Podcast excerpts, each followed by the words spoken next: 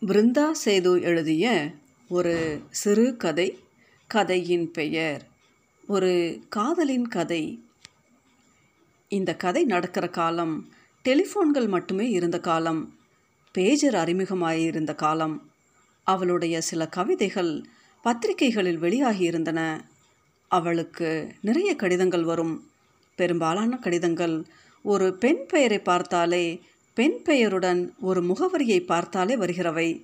சில உங்கள் கவிதை இப்படி இருந்தது அப்படி இருந்தது ரகம். சில மிரட்டும். நீ என்ன பெரிய இவளா? ரதியா.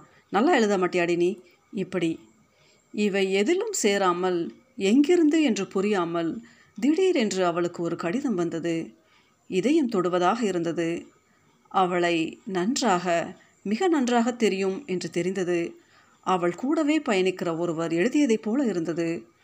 முதல் மூன்று கடிதங்கள் எந்த பதில் கடித எதிர்பார்ப்புகளும் அற்று வந்தன. அவ்வளவு அழகியல் அந்த கடிதங்களில். ஒரு மடிப்பில் கூட அவ்வளவு கவனம். நாம் மிகவும் நேசிக்கிற மிக மிக நேசிக்கிற ஒருவருக்கு எப்படி பார்த்து பார்த்து எழுதுவோம்? ஓர் அடித்தல் இல்லாமல் திருத்தம் இல்லாமல் சிறு சிறு ஓவியங்களை குவியலாக்கி எழுதினது போல தனி கவனத்துடன் இவள் மேல் பிரத்யோக அன்பு கொண்டு அவை எழுதப்பட்டிருந்தன. சில சமயம் சிறு சில கோட்டோவியங்களும் வரும். சில சமயம் புகைப்படங்கள் மிக அழகாக ஒளியும் இருளும் கைகோர்த்த புகைப்படங்கள். ஒரு முறை ஒரு சிலையை படம் எடுத்தது வந்திருந்தது. ஓவியம் போல இருந்தது. அவளுக்கு வர வர தெருவில் நடப்பதே யாரோ தன்னை மெல்ல தோலணைத்து கூட்டி போவது போல இருந்தது.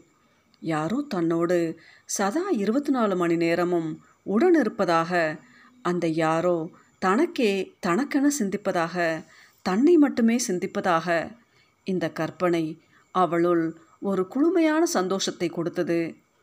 பிறகு ஒரு நாள் கடிதம் அவனது முகவரியுடன் வந்தது. அவன் பெயரை கையெழுத்திட்டிருந்தான். இனியும் தாங்க முடியாது என்கிற ஒரு கணத்தில் பதில் எழுத தீர்மானித்தால் இதற்குள் அவன் இன்னும் நாலைந்து கடிதங்கள் எழுதியிருந்தான். அவ்வளவு பிரியத்தை கொட்டியிருந்தான். ஒரு தகப்பனைப் போல நண்பனைப் போல காதலனைப் போல கண்ணாமூச்சி விளையாட்டின் புதிர் புரியாமல் அவளும் விளையாடத் தொடங்கினாள். அவள் ரொம்ப சம்பிரதாயமாக எப்படி முகவரி கிடைத்தது? என்று கேட்டு எழுதியிருந்தாள். அவன் சொன்னான் வானத்திலிருந்து. என்று சிரிப்பாயிருந்தது கவிதை எழுதுகிற தன்னிடமே வா என்று நினைத்து கொண்டாள். மேகங்கள் நலமா? என்று கேட்டு எழுதினாள் அவளின் சிறிய சுணங்களுக்கும் பெரிதாக வருந்தினான். ஒரு தாய்க்கோழி தன் சிறகுகளுக்குள் தன் குஞ்சுகளை பொதிந்து கொள்வதை ஒத்திருந்தது அது. அவன் யாராக இருந்தாலும் அற்புத கலா ரசிகன் அவன் எழுத்து ஓவியம் போல. புள்ளி எழுத்துக்களில் புள்ளியை வட்டமாக வரைய அவனிடம் கற்றாள். அவன் எடுத்த புகைப்படங்கள் ஒளி ஓவியமாய் ஒளிர்ந்தன. தனது கவிதைகள் புத்தகமாய் வந்தால் அவனுடைய புகைப்படம்தான் அட்டைப்படமாக வேண்டும் என்றால் உனக்காக வானத்தையே பரிசளிப்பேன் இது என்ன பூ என்றான். வானம் வேண்டாம் அது ஏற்கனவே எனக்கு இருக்கிறது எங்கள் ஊரில் இல்லாத கடல் வேண்டும் என்றால் துளி மணலை கடலாக்கி கடிதத்தில் அனுப்பினான். அவளது கவிதைகள் தொகுப்பாகின. தொகுப்பு அட்டை அவன் ஒளிப்படம் அனுப்பாததால் வெற்று நீளமாய் வெளிவந்தது. அது பற்றி அவளுக்கொன்றும் புகார்கள் இல்லை. கவிதை தொகுப்பு வெளியிடப்பட்டது. அவன் வருவதாக வாக்களித்தான். தன்னை வெளிப்படுத்திக் கொள்வதாகவும் சொன்னான். பெருநகரத்தில் வெளியீட்டு விழா. அவனை அழைத்திருந்தாள். ஆனால் அவன் வரவில்லை. ஏன் என்றதற்கு அன்று அவள் அணிந்திருந்த சுடிதாரின் நிறத்தை சரியாக சொன்னான். பேசிய நாளே வரி நன்றியுரையை அவள் செருமிக்கொண்டு பேச ஆரம்பித்ததிலிருந்து சொன்னான். அவள் நடையை கிண்டலடித்தான். ஏன் வந்திருந்தும் தன்னை வெளிப்படுத்தி கொள்ளவில்லை? என்று கோவித்து கொண்டாள். செல்ல சண்டைகள் முறியும் மௌனங்கள் பிறகொரு நீண்ட கடிதம் எல்லாவற்றையும் சமன் செய்தது. அவளுக்கு கதவு திறந்ததும் கடல் ஜன்னல் திறந்து உள்வர பார்க்கும் கடல். சில சமயம் அலைகளின் வீச்சில் மீனாயிருப்பாள் அவனுக்கு பெருநகரத்தில் கனவு பட்டறையில் வேலை. அவனது மேசையில் டம்ளரில் இருந்த கடல் கொட்டி வாழ்க்கை சிதறியது. மீன்கள் பறந்தன. அவளுக்கு அவனை அவன் வார்த்தைகளை அவ்வளவு புரிந்தது. மின்விசிறி சுழலும் வானம் அவனது என்றால் இவளுடையது. விரல்கள் டைப்படித்தே முனை மழுங்கிய வண்ணத்து பூச்சிகளை பிடிக்க முடியாத வாழ்க்கை. இருவரும் கனவுகளில் வாழ்க்கையை துரத்தினார்கள். கடிதங்களில் கண்டடைந்தார்கள். வார்த்தைகளிடம் சரணடைந்தார்கள்.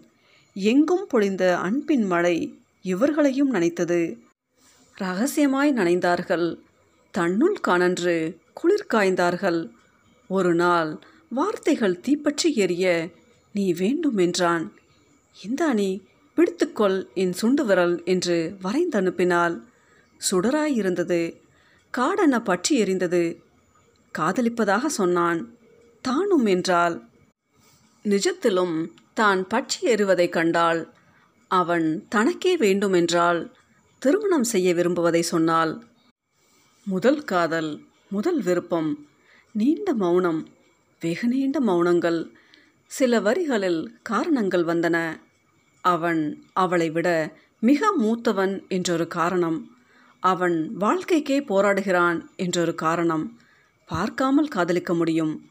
திருமணத்திற்கு சந்திப்புகள் நிகழ்ந்திருக்க வேண்டும் என்ற ஏழு காரணங்கள்.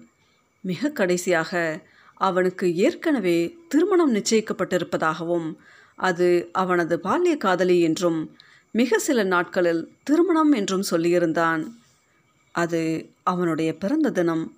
அவனுக்கென ஒரு ஓவியம் வரைந்தால் அவள் அவனது பேஜர் நம்பர் தவிர எதுவும் அறியால் சந்திக்க வேண்டும் என தகவல் தந்துவிட்டு பெருநகரை நோக்கி பயணித்தாள். அந்த நகரில் ரயிலடியை தவிர வேறு எதையும் யாரையும் அவளுக்கு தெரியாது. சென்றால் காத்திருந்தால் காலையிலிருந்து இரவு வரை இரவு முழுக்க அவன் வரவில்லை. வந்திருந்தாலும் அவனை அவளுக்கு தெரிந்திருக்காது. அவளை நோக்கி வருவதும் விட்டு செல்வதுமாக ரயில்கள். அவள் அன்று இறந்திருந்தால் ஒரு கதை இருந்திருந்தால் இன்னொரு கதை. செந்தில்நாதன் எழுதிய ஒரு சிறு கதை கதையின் பெயர் பூவை கிழிக்காத கத்தி. சென்னை சென்ட்ரல் ரயில் நிலையத்தில் இரு வயதான ஆண் பெண் தாங்கள் முன்பதிவு செய்த பெட்டியை தேடினர். காசிக்கு செல்லும் அந்த ரயிலில் இவர்கள் பெயர் மதன் சந்தியா என்று ஒட்டியிருந்த ரயில் பெட்டியில் அமர்ந்தனர். இவர்கள் எதிரே தள்ளாத வயது உடைய ஒரு தம்பதி அமர்ந்தனர். ரயில் புறப்பட்டது. சிறிது தூரம் சென்றபின் இவர்கள் எதிரே அமர்ந்து இருந்த தம்பதியினர் இவர்களை பார்த்து நீங்கள் எத்தனையாவது முறையாக போகிறீங்க எப்போ கல்யாணம் ஆச்சு? என்று கேட்டனர். அதற்கு மதன் முதல் தடவைத்தான். ஆனால் இன்னும் கல்யாணம் ஆகவில்லை எங்களுக்கு என்று சொன்னான். அந்த தம்பதியினர் அதிர்ச்சி அடைந்து உண்மையாவா? வயசாச்சு? அப்போது நீங்கள் கணவன் மனைவி இல்லையா? அப்போது நீங்கள் யார்? இந்த கேள்விக்கு விடை மதன் மற்றும் சந்தியா ஆகியோர் தங்களை பற்றி அந்த தம்பதியினரிடம் கூறுகின்றனர். சென்னை முதல் காசி வரை பயண தூரம் ஒரு நாள் பத்து மணி நேரம்.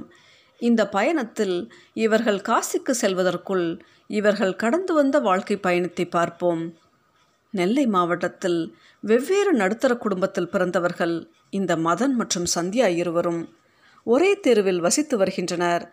ஒரே பள்ளியில் படிப்பை முடித்தனர். தங்களது வாழ்க்கையில் நடந்ததை ஒளிவு மறைவின்றி பரிமாறிக்கொண்டனர் கள்ளம் கபடமற்ற உறவு இவர்களுக்குள் இருந்தது. மதன் தந்தை இராணுவத்தில் பணியாற்றி வருகிறார். இவன் தாயுடன் வசித்து வருகிறான். சந்தியாவிற்கு தந்தை மட்டுமே அவர் வங்கி அதிகாரியாக உள்ளார். தாயோ இவள் பூமியில் பிறந்தபோது தாய் உயிருடன் இல்லை. பிறந்தது முதல் தாய் இல்லாமல் வளர்ந்தால் சந்தியா. மதன் சந்தியா இருவரும் குறிப்பிட்ட வயதை அடைந்த போதும் இவர்கள் தங்கள் நட்பில் ஒரு தயக்கம் இல்லாமல் இருந்தது. இருந்தாலும் ஊர்வாய் சும்மா இருக்குமா? இவர்களது நட்பை கொச்சைப்படுத்தும் முறையில் பேச ஆரம்பித்தது. ஆனால் மதன் மற்றும் சந்தியா அதை பற்றி கவலைப்படாமல் நட்பில் உறுதியாக இருந்தனர். வெவ்வேறு மாவட்டத்தில் கல்லூரியில் சேர்ந்தனர். விடுமுறைக்கு மட்டும் ஊருக்கு வந்து நட்புடன் பழகி வந்தனர். இவர்களது ஒளிவு மறைவு அற்ற நட்பு வெளிமக்கள் இதை காதல் என்று நினைத்து இவர்களது வீட்டில் கொளுத்தி போட்டனர். பெற்றோர்கள் அக்கம் பக்கத்திற்கு பயந்து தங்கள் பிள்ளைகளை கண்டிக்கும் பழக்கம் என்றும் போகாது என்று மதன் மற்றும் சந்தியா பெற்றோர் நிரூபித்தனர். மதனும் சந்தியாவும் நட்பை வெளிக்காட்டாமல் சூழ்நிலையை உணர்ந்து மறைமுகமாக இருந்தனர். கல்லூரி வாழ்க்கை வந்தாலே சிலர் காதல் குழியில் விழுவது சகஜம். அதுபோல சந்தியாவும் அவளது வகுப்பில் முத்து என்ற பையனை காதலித்து வந்தாள். முத்துவும் சந்தியாவும் காதலித்து பின்னர் திருமணம் செய்வதாக முடிவு செய்தனர். சந்தியா தனது தந்தை தன் காதலுக்கு சம்மதம் தெரிவிப்பார் என்று நம்பினாள் மதன் கல்லூரியை முடித்துவிட்டு பெங்களூரில் வேலை பார்த்து வந்தான். இரண்டு ஆண்டுகளாக அங்கே வேலை பார்த்தான். ஒரு முறை விடுமுறைக்கு ஊருக்கு வந்தான். தனது தோழி சந்தியாவை பார்க்க சென்றான். அவள் தான் காதலித்த விஷயத்தை இவனிடம் கூறினாள். அன்று ஒரு நாள் தொலைக்காட்சி செய்தியில் காஷ்மீர் இராணுவ முகாமில் நாலு வீரர்கள் வீரமரணம் அடைந்தனர் என்ற செய்தி வந்தது. அந்த நாலு வீரரில் மதனின் தந்தையும் ஒருவர். மதனும் அவன் தாயும் இடிந்து போயிருந்தனர். மதன் தந்தை உடல் வீட்டுக்கு வந்தது. நாட்டையும் வீட்டையும் காத்து நின்ற அந்த வீரனை பார்த்து கண்ணீர் விட்டனர். இராணுவ மரியாதையுடன் அவருக்கு பிரியாவிடை கொடுக்கப்பட்டது. மூன்று நாட்கள் கழித்து மதன் தன் தாயிடம் சென்று மா நானும் இராணுவத்திற்கு போகவா? என்று கேட்டான். அவன் தாய் வேணாடா இன்னைக்கு நான் கணவன் இல்லாத மனைவியாக இருக்க நீயும் போனா நாளைக்கு உனக்காக வந்தவளுக்கும் இதே நிலைமை வரலாம். இந்த வாழ்க்கை உன் அப்பாவோட போகட்டும். இது உனக்கு வேண்டாம். போய் வேலை பாரு.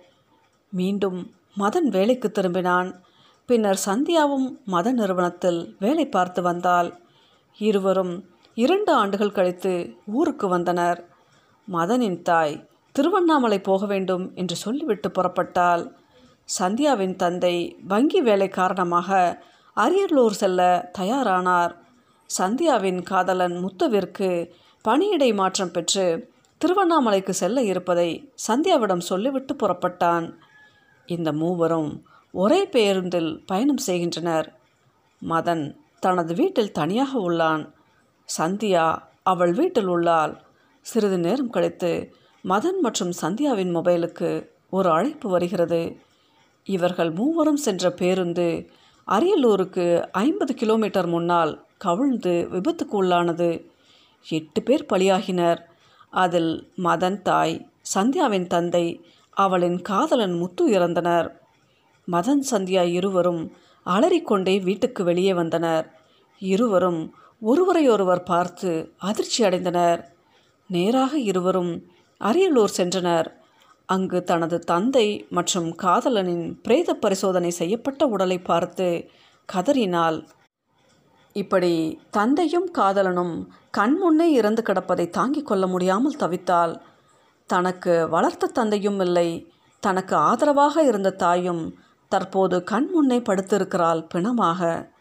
துக்கம் தாழாமல் துடித்து போனான் மதன். இறுகிய மனதுடன் தாய்க்கு இறுதி மரியாதை செலுத்தினான் மதன். சந்தியாவும் தனது தந்தைக்கு கடைசி மரியாதை செலுத்தினால் சில வாரங்கள் கடந்தன. சந்தியாவின் உறவினர்கள் யாரையாவது திருமணம் செய்து கொள்ள கூறினர். அப்போது மதன் மற்றும் சந்தியா இருவரும் பழகி வந்ததை அக்கம் பக்கத்தினர் கூற சந்தியா மற்றும் மதனை நீங்கள் இருவரும் திருமணம் செய்து கொள்ள வேண்டும் என கூறினர் அவர்களது உறவினர்கள். அதற்கு இவர்கள் நாங்கள் சின்ன வயசுலேருந்து நண்பர்கள் தான். நாங்கள் பேசாத விஷயமே இல்லை. எங்களுக்குள்ள இந்த நினைப்பே வந்ததில்லை என்று இருவரும் இதை மறுத்தனர். சந்தியாவின் உறவினர்கள் மற்றும் அக்கம் பக்கத்தினர் எவ்வளவோ முயன்றும் முடியாமல் போய்விட்டது. மதன் மற்றும் சந்தியா தங்கள் மனதுக்கு மாற்றம் வர விரும்பினர். எனவே தஞ்சை மாவட்டத்திலிருந்து சென்னைக்கு குடியேறினர். ஒரே வீட்டில் தங்கி வெவ்வேறு நிறுவனங்களில் வேலை பார்த்து வந்தனர். மதன் மற்றும் சந்தியா தங்கள் வாழ்வில் திருமணம் என்ற ஒன்றை வெறுத்தனர். சில ஆண்டுகள் கழித்து மதனுக்கு விபத்து ஏற்பட்டது. அதில் அவனது கால்கள் பாதிக்கப்பட்டன. நடக்க சிரமப்பட்ட அவனை சந்தியா குளியலறைக்கும் கழிவறைக்கும் அழைத்து சென்றால் அவனை ஒரு தாயைப் போல பாதுகாத்தாள். மாதந்தோறும் பெண்களுக்கு ஏற்படும் வழியின் போது சந்தியாவிற்கு தாயில்லாத குறையை தீர்த்தான். மதனுக்கு தாயில்லாத குறையை சந்தியா தீர்த்தாள் சந்தியாவிற்கு தந்தை இல்லாத குறையை மதன் தீர்த்தான். இருவரும் ஒருவரையொருவர் தங்களை தாங்கிக் கொண்டனர். இருவருக்கும் வயது கடந்தது முதிர்ச்சி வரத் தொடங்கியது. இருவரும் தற்போது உள்ள பணத்தை வைத்து ஊர் சுற்ற நினைத்தனர். ஆகவே இருவரும் சென்னை சென்ட்ரல் ரயில் நிலையம் வந்தனர். காசிக்கு தம்பதியராக பலர் சென்றனர். ஆனால் இவர்களோ நண்பர்களாக செல்கின்றனர். மதன் மற்றும் சந்தியா தங்கள் வாழ்வில் நடந்ததை அந்த வயதான தம்பதியினரிடம் சொல்லி முடித்தனர். இவர்களது ரயில் வாரணாசி வந்தடைந்தது. அந்த தம்பதியினர் இவர்களை பார்த்து ஆசி வழங்கினர். மதன் மற்றும் சந்தியா இருவரும் வாரணாசியை சுற்றி பார்க்க ஆசைப்பட்டனர். ஆண் பெண் நட்பானது கத்தி மேல் உள்ள பூவை போன்றது. இந்த கத்தி நம்ம கிழிக்காது என்று பூ கத்தியை நம்புகிறது. அதுபோல நம்மை நம்பி உள்ள பூவை கிழிக்கக்கூடாது என தனது கூர்மையை மங்கிக் கொள்கிறது கத்தி. இவர்கள் நினைத்தால் கடமைக்கு திருமணம் செய்து வாழ்ந்திருக்கலாம். ஆனால் அப்படி செய்தால் நட்பின் பெயர் கெட்டுவிடும் என்பதால் இறுதி மூச்சு வரை நண்பர்களாக இருந்து விடை பெற்றனர்